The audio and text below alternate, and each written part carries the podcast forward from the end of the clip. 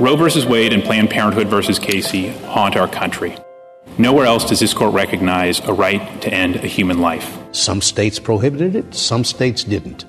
What Roe v. Wade said was that no state can prohibit it. That is simply not in the Constitution. We celebrate the model of womanhood that is the center of the family and the anchor of the society. We shall not weary, and we shall not rest until every unborn child is protected in law and welcomed in life. On this very cold day, look at us. We are thousands strong to tell the world reverse Roe versus Wade.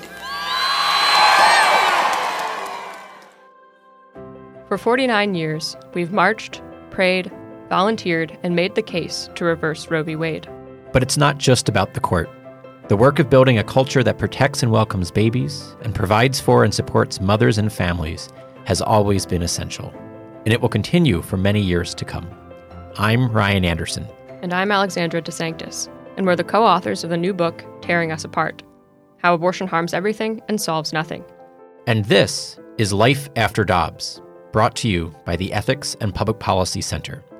In this podcast, we explore how we got here and what happens next.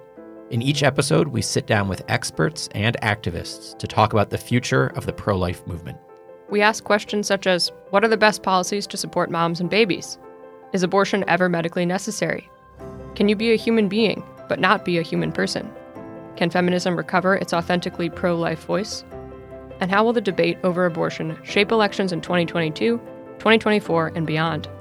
Join us each week as we talk with pro life leaders and scholars to prepare for life after Dobbs.